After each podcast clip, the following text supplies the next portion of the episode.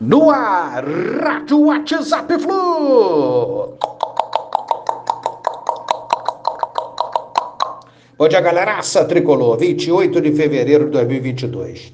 Taça Guanabara, Flusão líder absoluto, terror dos clássicos, o rei dos clássicos, o nosso Fluminense. Bateu os outros três grandes do Rio nessa competição e conseguiu a quinta vitória consecutiva contra os três adversários principais do Rio, igualando sequência que aconteceu pela última vez em 1957. Nove vitórias nos últimos 12 clássicos, dois empates e uma derrota, com aproveitamento de 80,5%. Muita coisa em se falando de clássicos, hein? Isso faz ganhar alguma coisa? Claro que não, mas é um prazer, uma alegria muito grande para a torcida tricolor. Fluminense pode conquistar a Taça Guanabara no próximo final de semana. Flá tropeçou ontem no Resende 2 a 2 e ficou quatro pontos atrás do Fluminense. Vasco e Bota estão distantes a gente enfrentará o Resende sábado próximo às 17 horas. Atletas se representaram ontem para o próximo compromisso contra o Milionário na terça-feira.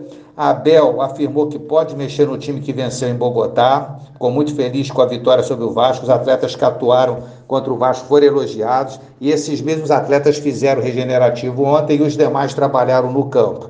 Hoje, treino às 16 horas para Abelão aprontar o time na decisão da vaga. Milionários venceu seu último jogo, seu último compromisso pelo colombiano e vem com tudo, vem para o tudo ou nada contra o Fluminense na terça-feira. Mas estaremos preparados, prontos, com certeza. Ingressos esgotados para a terça. São Januário estará lotado. Que show da torcida do Fluminense. Parabéns aos torcedores do Fluminense.